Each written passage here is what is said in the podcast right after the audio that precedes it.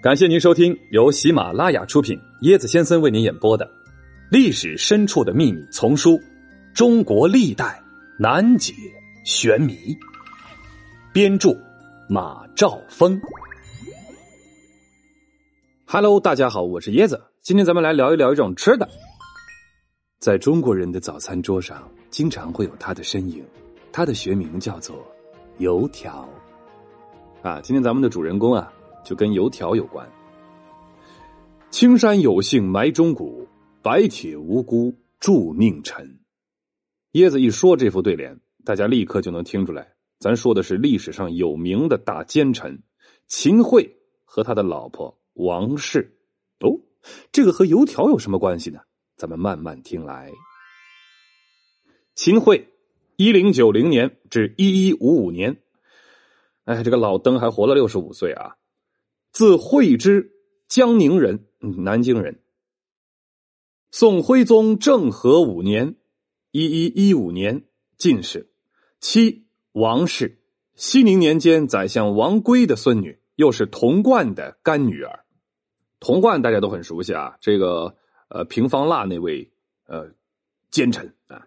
秦桧在北宋时曾任密州教授、监察御史、御史中丞。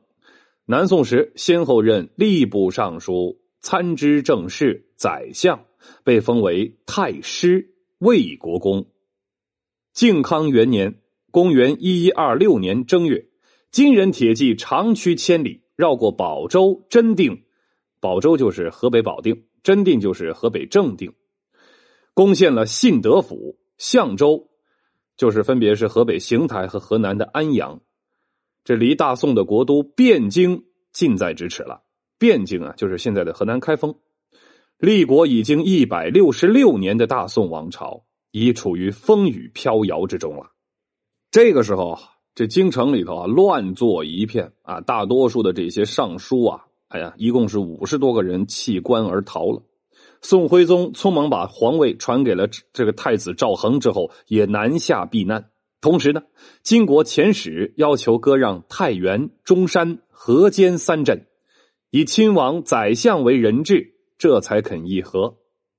值此危难之际，一位三十七岁的太学正，国子监中掌管这个学规考试的小官，给宋钦宗上了一封论边畿三事的奏札。他不仅坚决反对包括皇帝等人向金人割地赔款的主张，还颇有见地的指出，金国军队虽然兵临城下，却是孤军深入，啊，进有黄河隔阻，退啊有我未陷落诸城军队之遏制，长途跋涉已经是很疲惫了，而且是粮草缺乏，把他粮道一断啊等等，因此我方不宜自怯，以自促削。以当时的形势而言。这位太学正的分析是正确的。金国的东路军之所以能够迅速的进逼东京，是因为有宋朝的降将引路，从这个宋军守卫的诸城之间穿插而过，避其锋芒了。因此呢，河北大部分城镇仍为宋军所掌控，而金国的西路军在太原遭遇了顽强抵抗，一直未能攻下太原。这奏札还指出，金国遣使论和，乃是缓兵之计，只需坚守黄河，阻止金军渡河，金人就会陷入进退维谷之境。同时，绝不能割让太原、中山、河间三镇，因为金人狡诈。这手札里说：“贪心无厌，得地而势亦强，复不能保其不再犯边。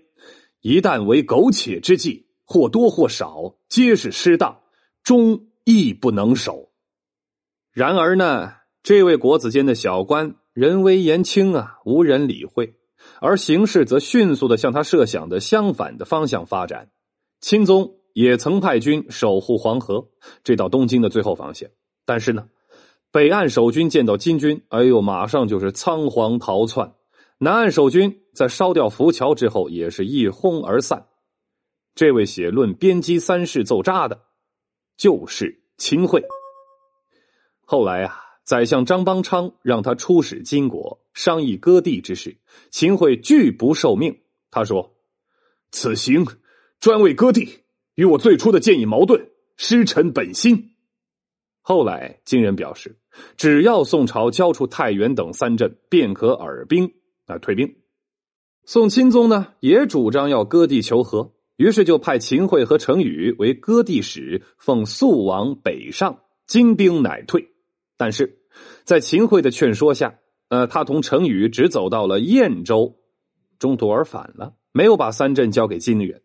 至此，秦桧深得民心呐，名遍朝野。在许多官员的推荐下，他升任为左司谏。当时的人均视秦桧为正人君子。靖康元年八月，金军经过一个夏天的休整之后，以宋朝不如约割让太原、河间、中山三镇为借口，再次突袭北宋京城。十一月，钦宗召集百官议于延和殿，在这个大殿讨论当中，在朝的一百多位官员里头。右谏议大夫范宗尹等七十多人同意割地，而以秦桧为首的另外三十六位官员则以为不可。秦桧声誉渐高，升迁为御史中丞，官三品。但在钦宗一心求和的局面下，抗金之势渐微了，汴京终破了。靖康二年（一一二七年）正月，徽宗、钦宗被废，金军居二帝于大营。打算改朝换代，立迎合金人的张邦昌为帝。这个时候，这朝中诸官员呢，俱是惧怕晋国，无人敢提出反对意见。唯是监察御史马申与秦桧挺身而出，抗议金人的做法。秦桧当即写了一道义正辞严的状子，送往金营，对金人晓之以理，动之以利，决心呢，尽死以辩。金人就担心呢，秦桧的煽动力，立即把秦桧拘禁于金营，仍立张邦昌为帝，改国号为楚。清徽二帝北迁的时候，这秦桧同朝官员，哎呀，三千多人也被俘虏北去。一一二七年五月一日，徽宗唯一没有被俘的儿子康王赵构在南京应天府称帝，改元建炎，就是宋高宗。这应天府就是河南的商丘啊。再到建炎四年十月，公元一一三零年，秦桧携带他的家眷自金人占领区楚州孙村，进入了宋联水军的水寨，回到了南宋。秦桧究竟是怎么归来的？呃，历来就有两种迥然不同的说法。其中一种认为，秦桧是逃回来的。据南宋赵申之《中兴遗史》，徐梦新。三朝北盟汇编，还有李新传的《建炎以来系年要录》，这这些等等书记载，赵构即位之后，被俘的徽宗泛起一丝希望，曾写信给金帅拈汉，就是完颜宗翰求和呀。秦桧参与了书信的润色，并重惠金人。哎呦，给他钱，把这书信啊直接送到了这个完颜宗翰手上。金主呢嫌这个秦桧多事儿。便把他赐给左监军达览，就是完颜昌为奴。建炎四年初，呃，金帝命达览率军攻山阳，因秦桧颇有文才，哎呀，深得这个达览信任，便派他当了个随军任用，即是秘书之类的职务。这个时候呢，秦桧还担心自己的这个夫人王氏不能随行，便同他设计了一出双簧。这军行至燕山府的时候，他主动要求留下王氏。自己随军独行，王氏不依，叫骂不休，反复哭诉，惊动了达览之妻。哎呀，这个这个达懒之妻报告给了达览，达览便批准王氏及全家随行。不久，又升任秦桧为参谋军事，随军转运使。攻破了楚州后，金兵啊多是外出抢夺财物去了，兵营就空虚了。秦桧就买通了一个叫孙敬的船工。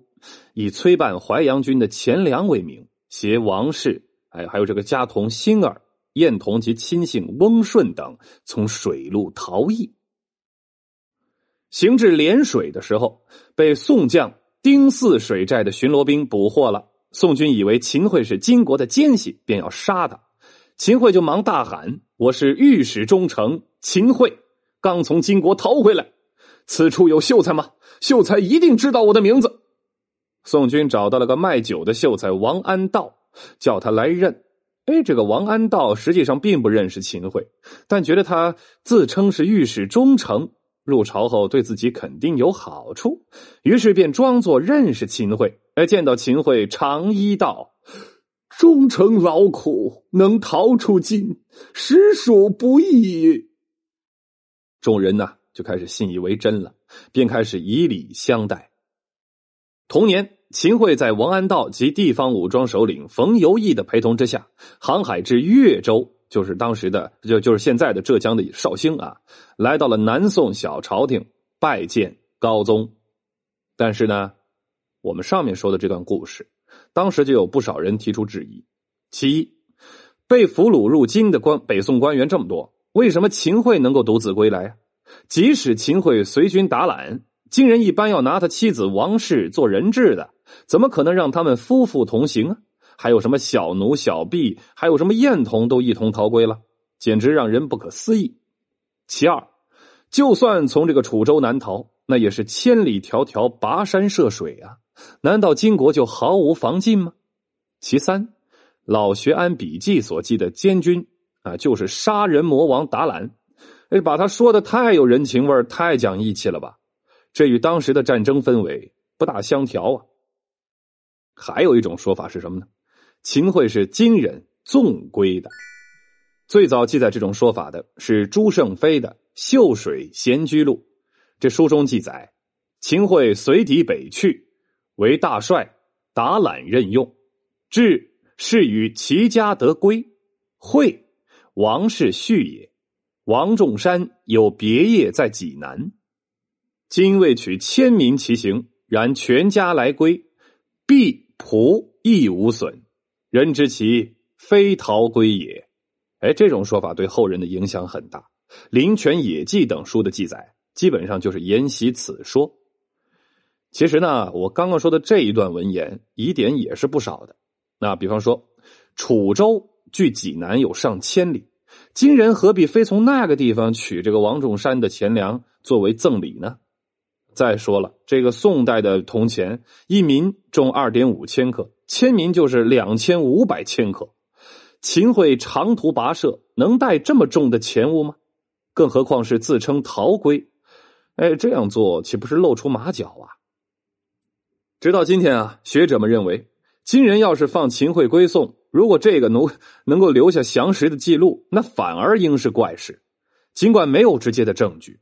但一些史学家们还是认定秦桧就是奸细，因为如果没有金人的允许，很难想象啊，这么一大家子能够顺利逃回。他们认为有两种可能：一是他的政治观念，特别是他一贯主张的“南归南，北归北”，以及呢他的办事能力颇受金人赞赏，认为他回南宋之后当大官对金有利，允许或者是默许他回来；第二呢，是因为他和金人做了一笔交易。金人放他回去，他在南宋为金人的利益服务。当绍兴八年，秦桧独相，力主对金屈辱何意时，临安府就有百姓出榜帖，说秦相公是细作，秦桧是奸细。直到今天呢，都是这样说的，对吧？那么，到底秦桧冤还是不冤呢？这么多年过去了，或许只有他自己知道。神奇，神秘大佛身首异处，竟和西天取经有关。哎，额头上长五个大疙瘩，竟是帝王之相。可怜呐，老皇上竟生生的被儿子奸情气死。嘿嘿，跟我一起穿越吧，更多精彩都在这本书里哦。欢迎您的订阅转发，我是椰子先生，欢迎您跟我一起探索历史。本集的趣味链接终于要来讲油条了。奸臣秦桧以莫须有的罪名杀害了抗金英雄岳飞等人，激起了天下老百姓极大的不满。但毕竟是奸臣当道，天下百姓敢怒而不敢言。绍兴八年（公元一一三八年），在都城临安啊，就是现在的杭州，有一家卖烧饼的烧饼铺，铺里有一个伙计，人称王小二。当他听说岳飞被奸臣秦桧杀害之后，制作了好多的面人儿。捏这个面人啊，把它捏成像奸臣秦桧和他妻子王氏的样子，并将他们俩背靠背的粘在一块放在这个滚油锅里炸，一边炸一边大声的喊叫：“大家快看呐，油炸会呀！”路过的行人听见大声的喊，哎，就都前来看热闹。人群中就有的故意大声喊：“王小二，我也要一对油炸会！”不仅如此，他冲着人群紧接着又高声呐喊道：“我要先掀掉他们的脑吃！”逗得人们笑声一片。有的人嘴里还说：“吃油炸会，让人心里真痛快。”就这样啊，王小二烧饼铺的油炸会很快就传遍了临安城。前来吃油炸会的人啊，一天比一天多，把这个小小烧饼铺的买卖啊，弄得是一天比一天兴隆，就闹得这王小二。哎呀，做这个背靠背一对面人，哎呀，炸呢这个做和炸这个时间上都不赶趟，所以呢，王小二就取其象征之意，将背靠背粘在一块的面人改改做成两根面 粘在一起，也不捏它了，放到油锅里头来炸。后来人们呢就油炸会油炸会会会会把它管它叫做油炸鬼。再后来，渐渐的就出现了人们管油炸鬼称作。油条了，并且一直流传到现在。按说这个王小二啊，这个社会热点找的不错，这带货带的也棒啊。但毕竟啊，这个牵扯到这个呃民族气节，咱们还是要 respect。希望您下次吃油条的时候想起椰子的这个故事。